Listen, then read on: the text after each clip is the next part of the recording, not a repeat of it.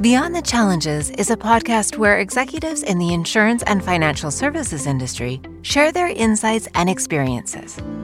Hosts Kevin and Sandy Doherty talk with today's top business leaders about what keeps them up at night and the biggest opportunity organizations can capitalize on today. We encourage you to listen, share, and subscribe to our program. Kevin and Sandy Doherty each have over 20 years of experience in insurance and financial services corporate leadership, and executive search. They are the owners of Global Corporate Solutions and Global Corporate Leaders. Global Corporate Solutions partners with organizations to gain efficiencies and contain costs.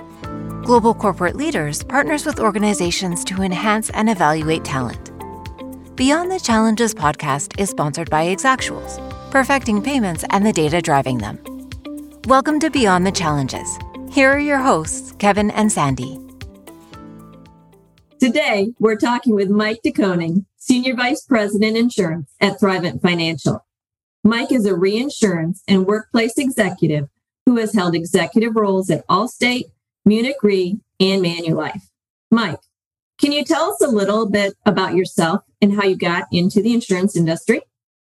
Sure. So, uh, thanks for having me, first of all. I very much appreciate it my uh, sojourn, so to speak, into the insurance business goes back many years. My father actually was an insurance broker. So I remember I was in high school and I was uh, I was pretty good at math and wanted to do something math related, but didn't want to be an accountant or a teacher.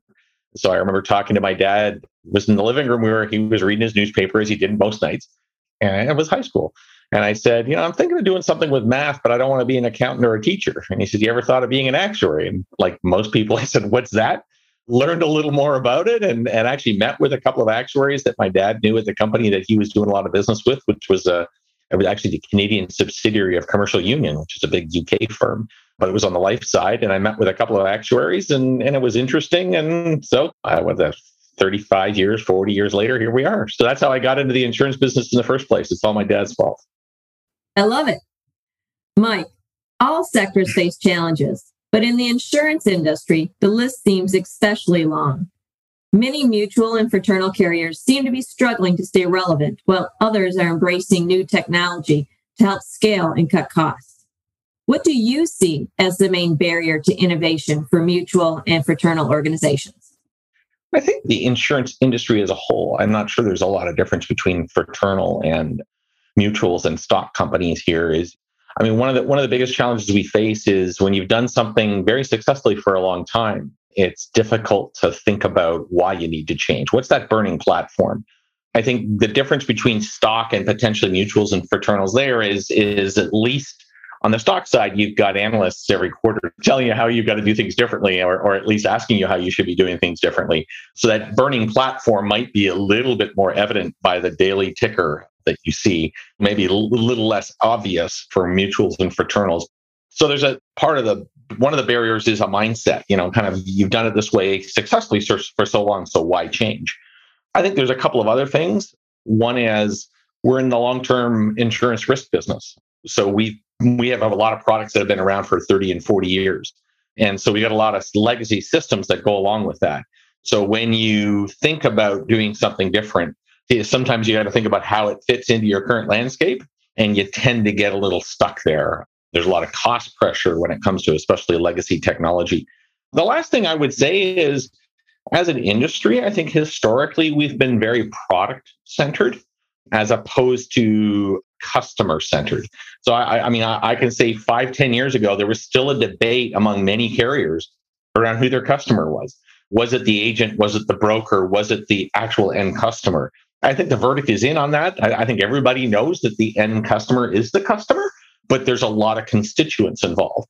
So I think when your industry is kind of grown up without being as maybe as customer focused and customer centered, I think that also creates some barriers to innovation. So I would say those are the three main areas from my perspective.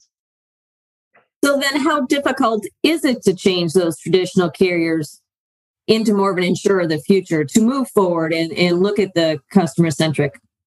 Sure. I mean, obviously, if it was easy, you know, we'd all be there already. So it's obviously a, a huge challenge.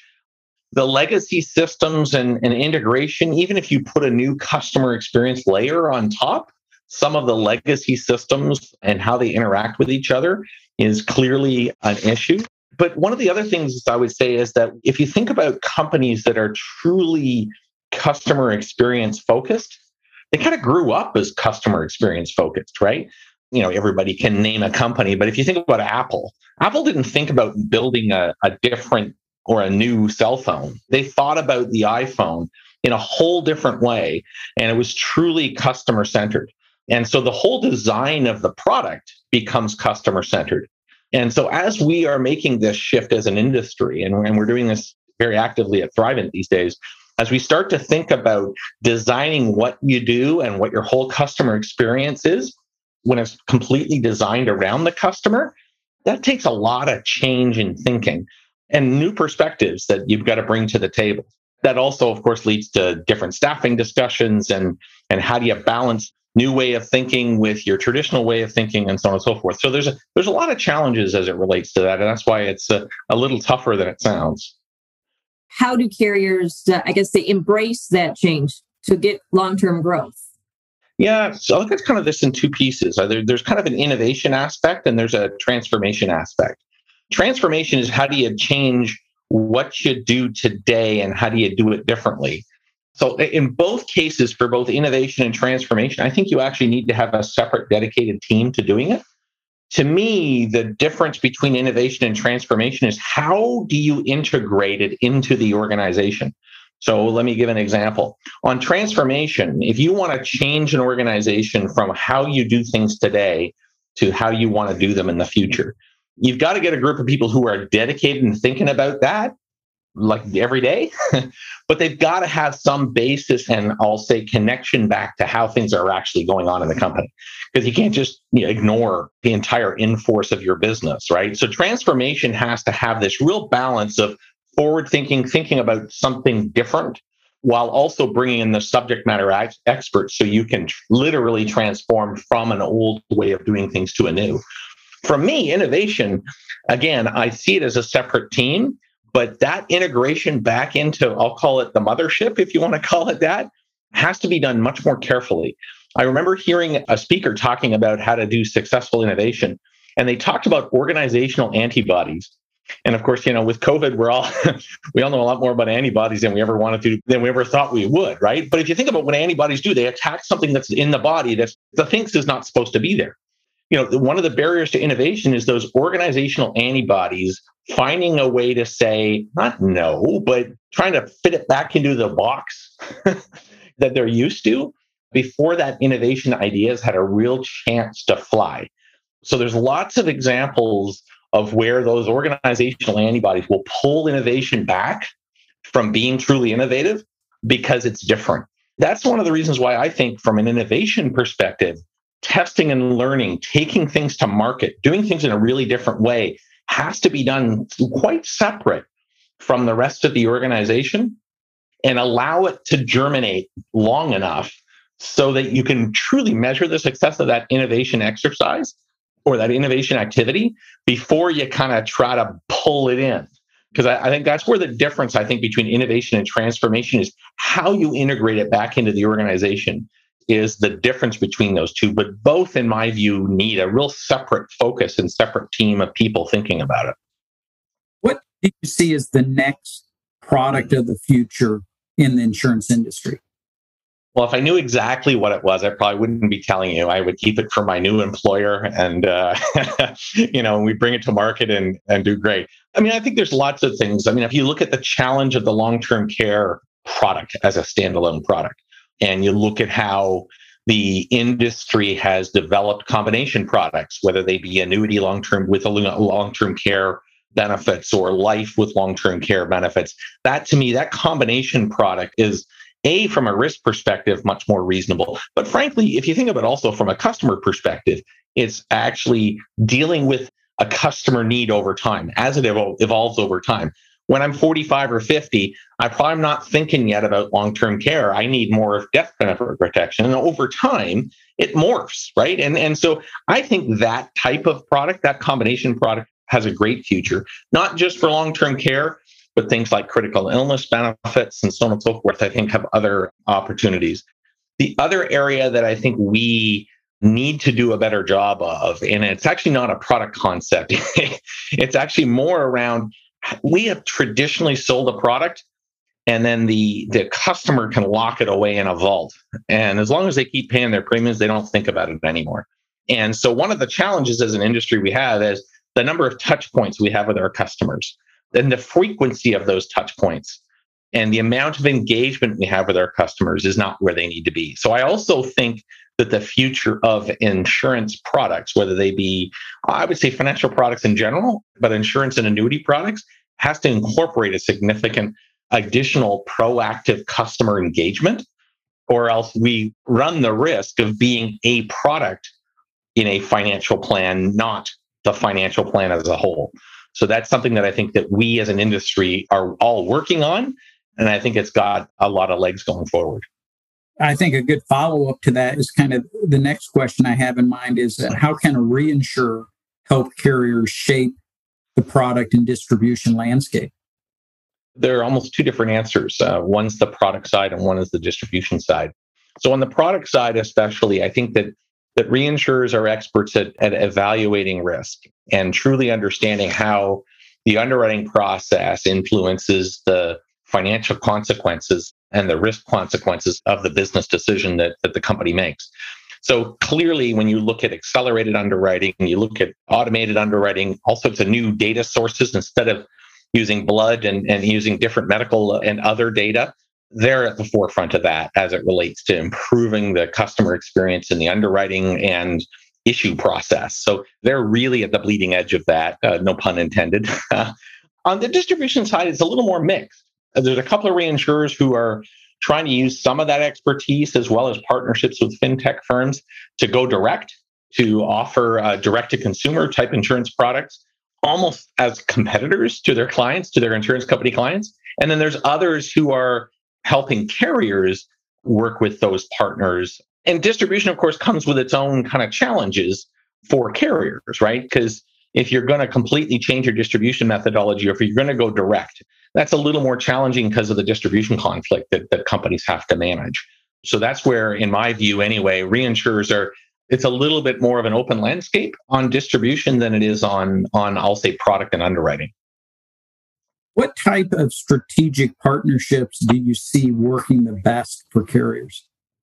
Yeah, so I'll go back to distribution partnerships to start with. I, mean, I think distribution partnerships are a little more challenging because of the distribution conflict if you're going to partner with a fintech firm or frankly a, an amazon or whatever you want to do it and you're a traditional carrier with a traditional distribution how do you manage those two conflicts? That's that's actually a little bit more challenging. But that said i think where strategic partnerships have a huge opportunity for us is improving and helping with the customer engagement right? There's a whole number of fintech and insurtech firms that really work through whether it's ongoing customer engagement, promoting healthy lifestyles. There's some out there that specialize in providing services and community for certain types of athletes, whether they be uh, triathletes or whatever would happen to be. Obviously, those types of engagement platforms, and then you can incorporate the insurance aspect is really, really interesting. And I think has some really interesting strategic partnership possibilities where the challenge always lies is who owns the customer, right? you know, because is the customer a customer of that engagement platform? And then they're selling other services. And if one of those services happens to be insurance, is that customer the customer of the engagement platform or the customer is the customer of the insurance company? And you got to really, got to really think that through. My experience is if you don't think that through up front, it becomes very problematic. If you think it through and you really figure out how to do it right, there's some burgeoning examples that frankly uh, look to have some some pretty significant success. With google and amazon getting ready to come into the insurance marketplace how do you think that's going to affect the traditional insurer across the, the board and how are they going to have to make changes to adapt to that? Yeah so it's a great question. I don't think that there are many of the players from outside the industry that actually want to take risk what they want to do is sell our product, right? So I think there's a, a greater opportunity, and I think they're recognizing that as well, there's a greater opportunity from a distribution perspective than there is from a carrier perspective. So it's a heavily regulated industry. It's not as simple as it looks. it rarely is, but it's definitely not as simple as it looks to sell a bunch of business. So I think that's one thing that I would say for those companies is going to be more on the distribution side than on the, I'll say, in the risk bearing side. I think the other thing that is really different is the long term investment horizon and the long term horizon of our business, right? If you think of the home and auto space, it's shopped almost every year or every few years. It's much more interactive. My, you know, my experience at Allstate, you got uh, interaction with customers all the time, right? And even on the benefits side in my prior world at Allstate, you know, you have an annual enrollment. So again, you've got at least an annual decision making process, right?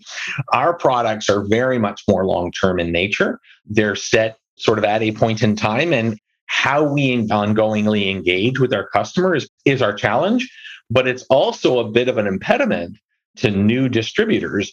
I mean, they don't want to sell one product right? Like the Amazon doesn't work if you only go there once, and you know you're not going to be a Prime member if, if you're only going to use Amazon once a year or once every few years. And that's where where I think some of those partnerships need to really be thoughtful in terms of how they work, the frequency, the engagement, that kind of stuff is actually really different for our industry than it is for some of their their core business.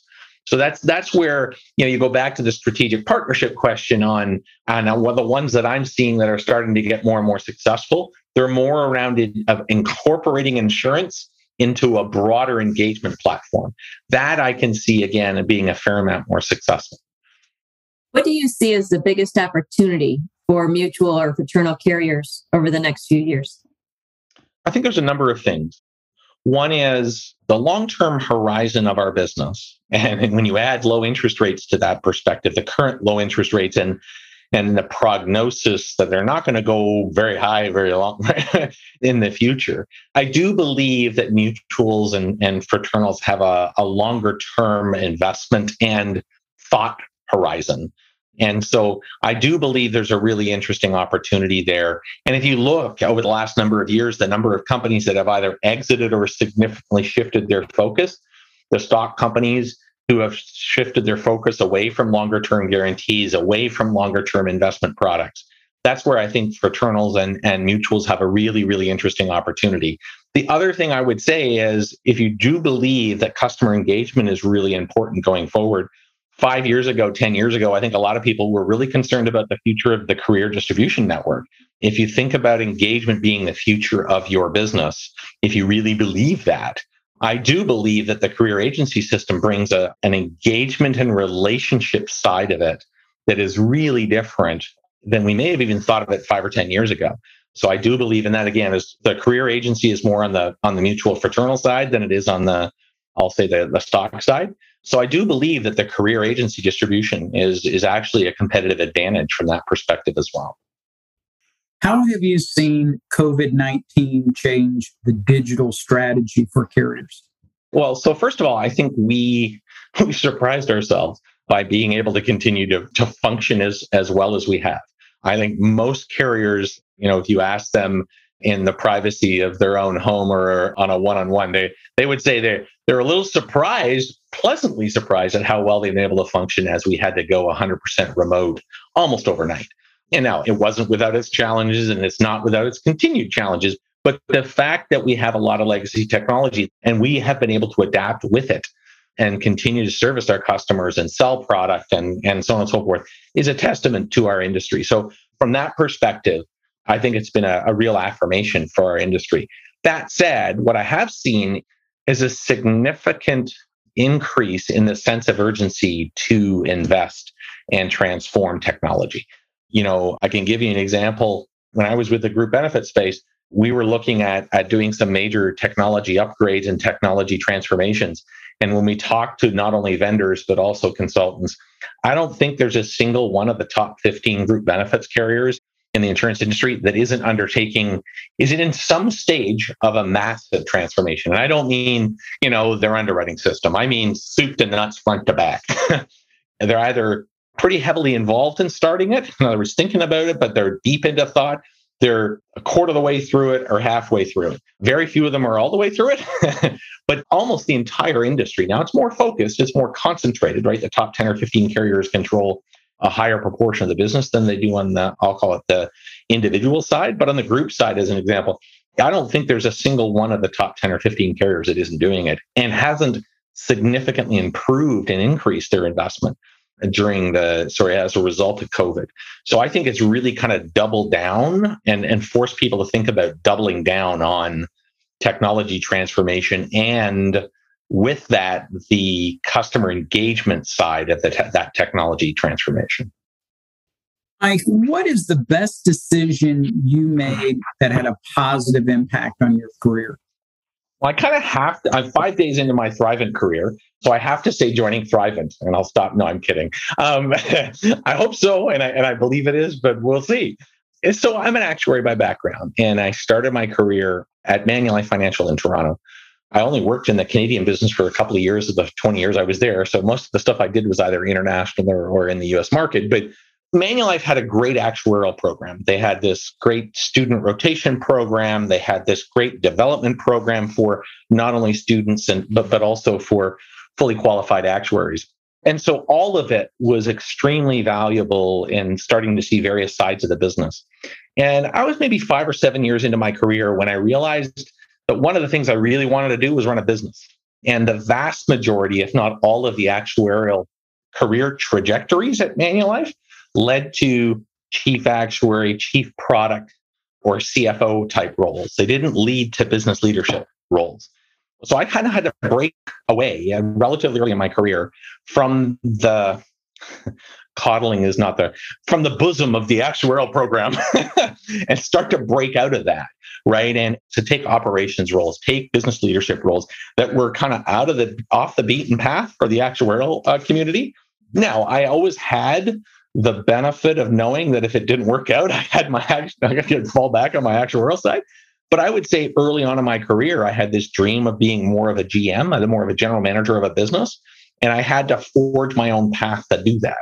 I mean, it seemed risky at the time. When I think about it now, it probably wasn't that because again, I had the actual credentials and, and support to fall back on.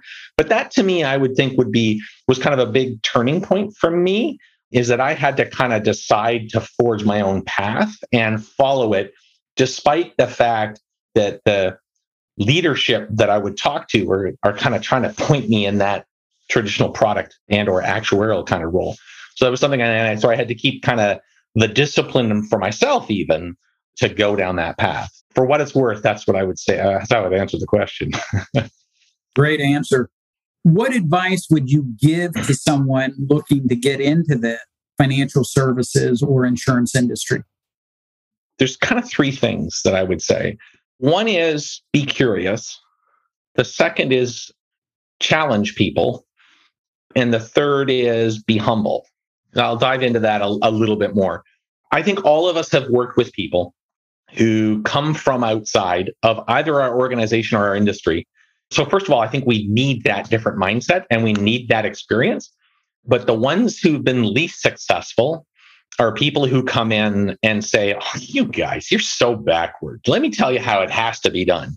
And quite often, it's actually senior people who are actually relatively successful in the whatever industry they were in. And they come into the insurance industry and they think, well, that's obvious, right? But there's reasons why our industry is the way it is. Some of it good, some of those reasons are good, and some of the reasons not so much, right? So that's why, to me, being curious, asking the why, understanding the why before just deciding that it's not appropriate, there's a better way to build that mousetrap, whatever it happened to be. I think that's why being curious is, is important. The second piece of it is challenging. And there's a way to challenge the right way. you know, there's a way to challenge where it comes across as positive, as truly thinking about the right and the end right solution. And then there's ways to challenge that comes from a level of I'll call it arrogance for lack of a better word. So again, even challenging, if you're going to challenge people, I think you need to challenge them in the right way. And then the last is being humble. And I think that that's something that's that's not the easiest especially as you get more senior in organizations because you know a lot of people who get to be successful over their career you know, you get a bit of a swagger about you. But again, if you're curious and you truly want to understand the why and you can challenge in an appropriate way, I think that humility that goes along with that, that you don't have all the answers, that the teammates that you're working with is have uh, really good ideas and, and valid perspectives if they're given the opportunity to, to express those. I think that's where we as in the insurance industry, if, if we truly believe that we need to transform the customer experience, and I truly believe that if we're going to transform the customer experience, we've got to bring in people from outside of our industry. We collectively, both you know the outsiders and us who've been in this industry for you know I've been in it 35 years, need to approach it in the way of collaboration, being curious, challenging each other, and understanding we don't have all the answers. I think that to me is are the three areas that I think are most important for people who are thinking about getting into our industry in, I would say mid-career, especially. Mike, thank you for your time today. It's been great to hear your insights on how carriers can stay relevant and the opportunities you see for the insurance industry over the next few years. I've really appreciated your time today and I've really enjoyed your insights. Thanks to both of you. Thank you for listening. Please make sure to subscribe and share so we can stay in touch. If you would like to learn more about how global corporate solutions and global corporate leaders can help your organization recruit the best talent, increase your diversity, and save money, please visit our website at www.thegclgroup.com.